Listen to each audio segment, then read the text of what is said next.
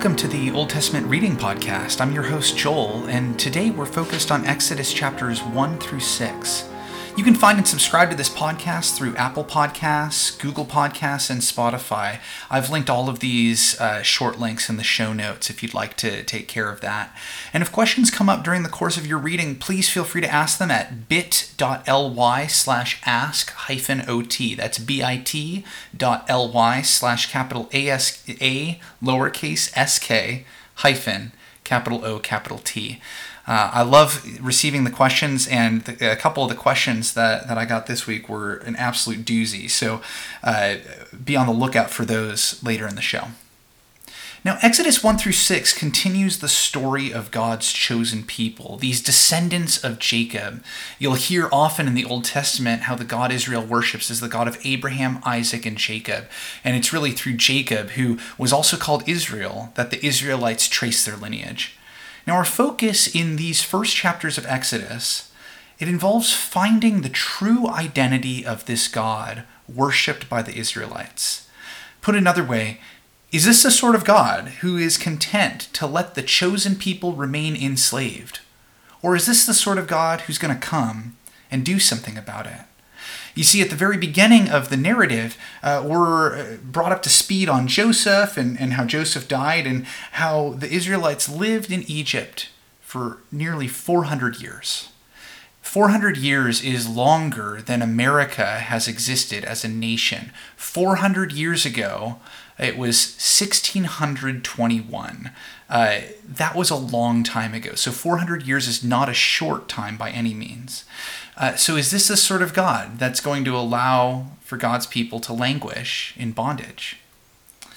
Now, in contrast to much of Genesis, where we followed individuals as they pursued God, uh, in Exodus, we're going to begin to follow the people of Israel. And this is going to be a theme throughout much of the rest of, of the narrative of the New Testament, or excuse me, the Old Testament, where instead of following an individual, we'll be following the ups and downs of the people. Uh, it won't be the familial tribes we encountered in Genesis. Israel has become a great people, a nation. Uh, so much of the language describing Israel and Egypt is reminiscent of creation language. Uh, the Israelites were fruitful and prolific, it says at the beginning of chapter 1. They continued to multiply and grow strong, fulfilling the charge that God gave to Adam and Eve in creation. In fact, if you read the story of Exodus in its entirety, you'll see that it takes the entire story of God and human beings and casts it in miniature, beginning with creation, moving to subjugation to evil and sin before a Redeemer chosen by God as God's mouthpiece appears in order to liberate God's people from slavery, bringing them through the wilderness to the promised land. This has been the story of God and of human beings from the get go. And Exodus, we see it uh, cast onto the national stage with a given people. Uh, so be on the lookout for um, allusions to the rest of, of, of the story of salvation in the book of Exodus. Now we begin in Exodus with the evil Pharaoh, whose plan to kill all the Hebrew baby boys is stymied by the heroic actions of Shiphrah and Puah. Now, I want to say those names again. This is Shiphrah and Puah, because if you have read over those names without thanking God for their actions, please do so now. These women played an essential, often overlooked part in salvation history. They showed the Israelites standing up to t- tyrants in a non-violent manner was possible. I don't know whether they were the equivalent of our American Rosa Parks, um, but they were folks who took a stand at great risk to themselves. Uh, and, and God bless them. And, and were it not for them, we may not have a Moses in this story. Now, as Moses is born, uh, his mother puts him in a basket. And the Hebrew word for basket here is actually ark. It's the same word that's used in the story of Noah. In fact, Moses' placement in the Nile intentionally mirrors the story of the flood. The waters of the Nile, uh, after all, had consumed many Hebrew boys, and God preserved Moses' life here by means of a miniature ark. Through this act of courage, that we see from Moses' brother and then later Moses' sister. Moses is adopted by Pharaoh's daughter and is raised as a prince. However, his mother was able to nurse him growing up uh, and, and was paid to do so. Perhaps she even taught him Hebrew as his first language. However, unlike the story of uh, the Ten Commandments, the Charlton Heston film, the author of Exodus isn't interested in recounting Moses' life in Egypt. We're immediately taken to a scene right after Moses' adoption where an adult Moses kills an Egyptian taskmaster for beating a Hebrew slave. Now, whether Moses identified as a Hebrew at this point or not, or whether he just uh, was angry at seeing justice perverted in that way, uh, regardless, we are already seeing Moses' interest in justice being done. And, and, this is emblematic of Moses' story. He will become the great lawgiver for the people Israel. So we skip immediately from this story uh, after Moses realizes he's been found out to Moses coming to a well after being exiled from Egypt. Um, and Moses comes to this well in a, a country called Midian. Now, much like Moses' forefathers, Moses meets his wife here. Um, and, and, this wife, Zipporah, and her six sisters uh, need help at the well, and so Moses defends them from a group of hostile shepherds. And Moses perhaps could have lived a life of contentment in Midian after this. Again, the, the text is silent about much of this time in Midian. But God finally makes an appearance in the book of Exodus at the end of chapter 2, maybe reminding us as readers hey, just because Moses is happy doesn't mean God's people are happy. And at the very end of chapter 2, there are four verbs strung together, one after the other. God hears, God remembers, God sees, and God knows. This is the kind of God that has chosen Israel. This is the kind of God who will redeem the people.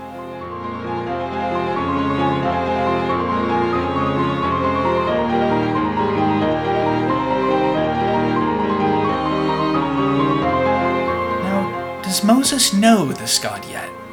It's difficult to say with any certainty, but as he tends his flocks deep within the desert, he comes face to face with the God of Israel.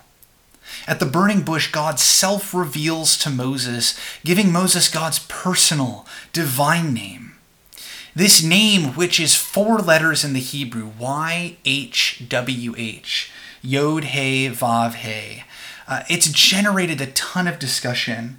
Uh, initially, it's given as the Hebrew phrase, Ehyeh Asher Ehyeh, I am who I am, or I will be who I will be or I am the one who causes to be. There's all sorts of ways of interpreting this name. And while God has answered Moses' question, strictly speaking, God's answer generated more questions than it answered. By, by revealing something about who God is, God has caused Moses to wonder still more about who God is. And so frequently, this is the way it works with God, right? Instead of uh, quenching our thirst when God comes closer, God's presence causes us to yearn for more. This is the kind of God who has chosen Israel, and it's for closer fellowship with this God that Moses begins preparing to go face to face with Pharaoh, one of the most powerful people in the known world at this time. Now, one quick side note before we continue following Moses' story, uh, you might notice different names for people and for places as you read through the book of Exodus.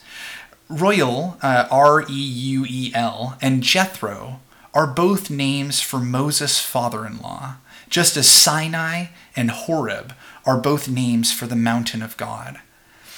There are a bunch of different ways that folks have tried to explain this. The majority opinion among scholars today is that this is a leftover relic of the different oral traditions that were stitched together to create the written record of sacred history that's contained in Scripture. Uh, much like uh, Genesis 1 and 2, which tell the same story from different perspectives, um, there are many different perspectives that have been stitched together to give us the story of Exodus. So that's why you'll see some different names for places. Uh, it, in my mind, enriches the story. It reminds us that this was a story held sacred by um, all of the different tribes of Israel, even after the division of the monarchy that we'll get to uh, once we start reading Samuel and Kings. Now, we're going to skip some of the signs and wonders for now um, uh, with the staff, with the leprous hand, uh, with the water turned to blood. We're going to get plenty of time uh, to talk about the signs and wonders next week. Um, one thing I will say about the, the snake. Uh, when Moses casts his staff down and it becomes a snake, God tells Moses, "Take your this snake by the tail, and it will become a staff again." The tail is the most dangerous place to hold a snake. Uh, you want to grab hold of a snake up toward its head so you can control where you know those fangs are going. And so grabbing grasping the snake by the tail betrays a ton of trust in this God who Moses has just met. Uh, so uh, I, I wanted to name that that even with this small thing, Moses has to show trust in God. We're also going to cover the whole bridegroom of blood story at the end of our time. There was a question about that, and I want to cover all of that with that question. It's a confusing story, but we'll get to it, I promise. So, after reuniting with his brother Aaron, Moses comes before Pharaoh. In this first interaction, the, the Hebrew Moses uses isn't respectful at all. It's it's pretty commanding, pretty insistent, not at all how someone would talk with a king. So not only is Moses' request something that Pharaoh is leery of, but the way Moses asks his request does not win friends and influence people, as it were. and unsurprisingly, Pharaoh doesn't grant Moses' request. You see, in Egypt's understanding, Pharaoh was essentially a god. So when he says, Who's the Lord that I should listen to him? Basically, what he's saying is like, I've never heard of this God. I don't have lunch with him like I do the other gods, and so uh, you're making him up. He has no power over me. But Pharaoh goes further. Taking Moses' request as an affront, he ups the ante forcing the Israelites to make bricks without straw or bricks without chaff, depending on what translation you're using. Uh, I've linked an article in the show notes describing why that was such a big deal. In effect, what Pharaoh was doing was preventing the Israelites from even having a chance at success in making bricks. By withholding straw or chaff, the bricks made were uh, fragile, they were ugly, uh, they, they were not up to snuff this was a fact not lost on the Israelite elders, and, and they complain against Aaron and against Moses for making the Israelite people odorous in Pharaoh's, Pharaoh's nostrils, is, is I think the exact Hebrew translation. And I think this, this will be a theme that we can look for in the book of Exodus. Instead of trusting that God is a God who hears, who remembers, who sees, who knows, the people will regularly complain to and often against their leaders. Now, I want to name that in our modern context, there's a place for both, right? Um, their leaders are not perfect. Um, Moses and Aaron weren't perfect. And there are going to be times when leaders, whether in your church whether in your organization, whatever it looks like, leaders are going to need some feedback. And it's good and right uh, for you to offer feedback. I think it's uh, Brene Brown who says that, that giving your feedback is one of the most generous things and kindest things you can do for an individual. And if the leader is good, the leader will uh, receive your feedback and, and may not do anything about it immediately. Uh, the leader may need to enter a process of discernment about what to do with that feedback.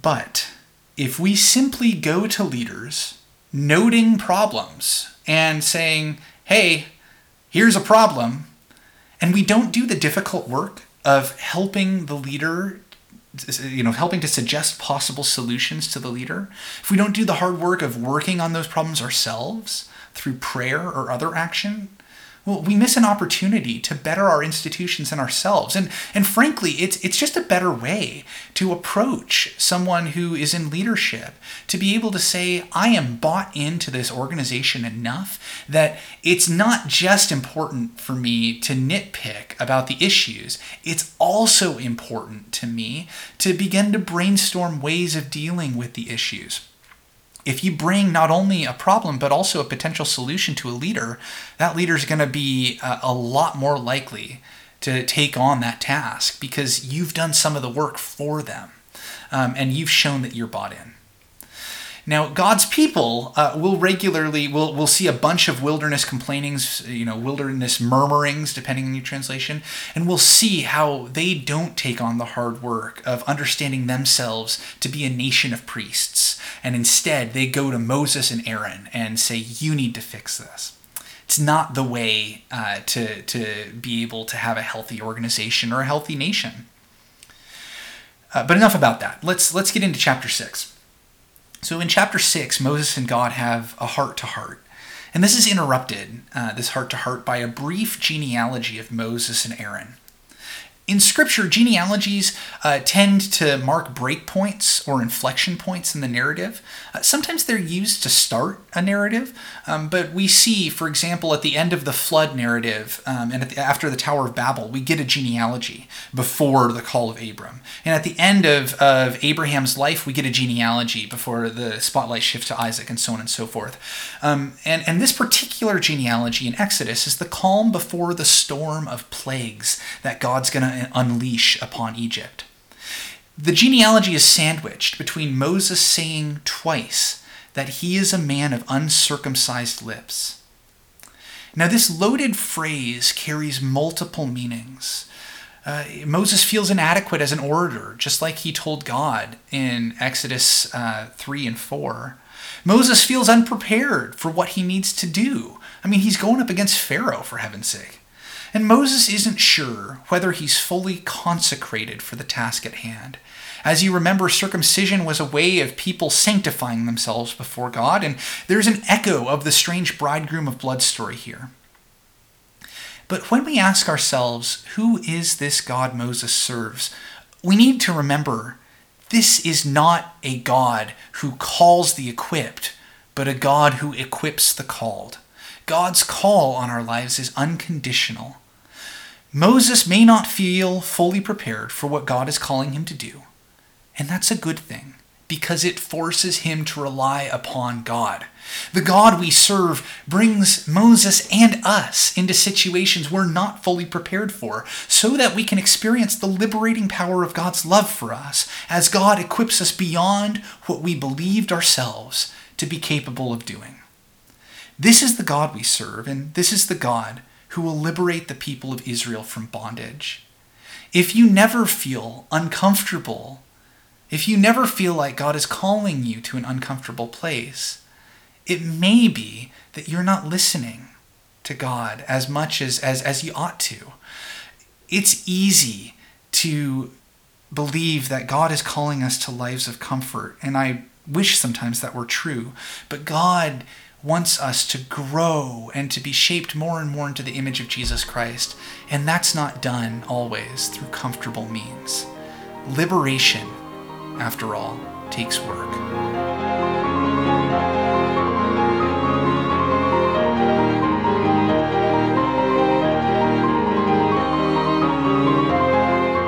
There were two questions that came through in the Google form uh, for this week, both from Dave C. Um, and, and the first question Dave asked was At the end of chapter 3 in Genesis, uh, excuse me, in Exodus, God tells Moses to plunder Egypt. Can you reconcile that for me? Later in the book, we know that we will have a command about stealing. Yeah, so what Dave's referring to is uh, in Exodus 20, uh, we'll get a command, the eighth commandment uh, you shall not steal. Um, and at the end of chapter 3, God promises Moses that they will plunder the Egyptians uh, when they leave. They will despoil the Egyptians, some translations have. And the early interpreters of the Torah had some concerns about this also, because this promise seems to run counter to the Ten Commandments. Additionally, there's, there's an ethical issue here. True liberation isn't just about flipping the power dynamic and putting the oppressed in the role of the oppressor and the oppressor in the role of the oppressed. Uh, Egypt uh, is not going to be subjugated by Israel just as Israel was subjugated by Egypt, in other words. What God is working out through Israel is true freedom, true liberation from Egypt. Now, some folks will argue that the plundering of Egypt served as the reparations for the Israelites' lost wages as slaves. Others say that when the Egyptians give the Israelites their goods, it isn't theft because they're giving them to the Israelites sort of as a going away gift. Uh, they offer them willingly. Um, now, for multiple reasons, I think I would side a little bit more with the first interpretation, supposing that God's promising a form of reparations because uh, the Egyptians have been uh, stealing wages from the Israelites by forcing the Israelites to work as slaves. Um, I hope that answers your first question, Dave. And, and then your second question here, and it's a question many of us probably had when reading, can you explain what exactly happened in Exodus 4 24 through 26? That event seems completely disjointed from the rest of the chapter. Suddenly, Moses is in a lodge, but then in the next few verses, he's in the desert. And why would the Lord show up to kill him? I must be misunderstanding this. Yeah, this is one of the uh, most difficult passages in Exodus, um, notoriously difficult to understand. It seems to come out of nowhere. The lodge that Moses and his family are staying in may have been a way station uh, in the desert. Uh, I'm thinking of that uh, uh, uh place that Anna goes in in uh, the movie Frozen. she goes into that place that's just selling a few goods and acts as a way station for her on her way up to find Elsa. I'm imagining something like that. That could be it. But the more difficult part of the, the passage is why on earth would God commission Moses, then suddenly appear with the aim of killing him? Well, when I was talking with my mom earlier this week, right after she had read this portion, she was looking into some interpretations of it. And one she came across suggested first, don't lose this sense of disorientation with the passage, regardless of how you explain it. There are ways that we've come up with to try and suggest what might be going on, but remember, God can be very disorienting. And the God that we see in Exodus is simultaneously near and, and also this sort of shadow um, that, that sneaks up on you and, and, and can, can really do some damage. So some ideas for trying to understand what's going on. Uh, one idea is Moses might not have fully bought in on Hebrew practices, having grown up as an Egyptian and then taking on some of the identity of the Midianites, and therefore maybe didn't circumcise his son when he should have. Second idea is God might be testing the commitment of Moses' family. As we see, it's Zipporah who intercedes and circumcises their son a third option, and, and this is not um, independent of the other two, uh, God may be offering a preview of Passover, painting a vivid picture of the lengths a parent will go to protect a child, just as God's going to go to protect Israel. I think the confusion in the passage is still there. Um, it's a confusing passage. Uh, but I think that really one of the things it's getting at is how important buy in is for a leader's family at home. If Zipporah is not bought into Moses' mission, Moses' mission will fail. Uh, and this shows that Zipporah is bought in. That's all for Exodus 1 to 6. Uh, next week, we're going to read chapters 7 through 12. And over the next few weeks, I want you to be on the lookout if you've got your reading plan with you, because we're going to be jumping over chapters uh, that contain laws and genealogies throughout uh, the second half of Exodus and some of Numbers and Leviticus, so that we can focus strictly on the narrative. I'll give you all another heads up as we get closer, but for now, may God bless you in your reading of Scripture.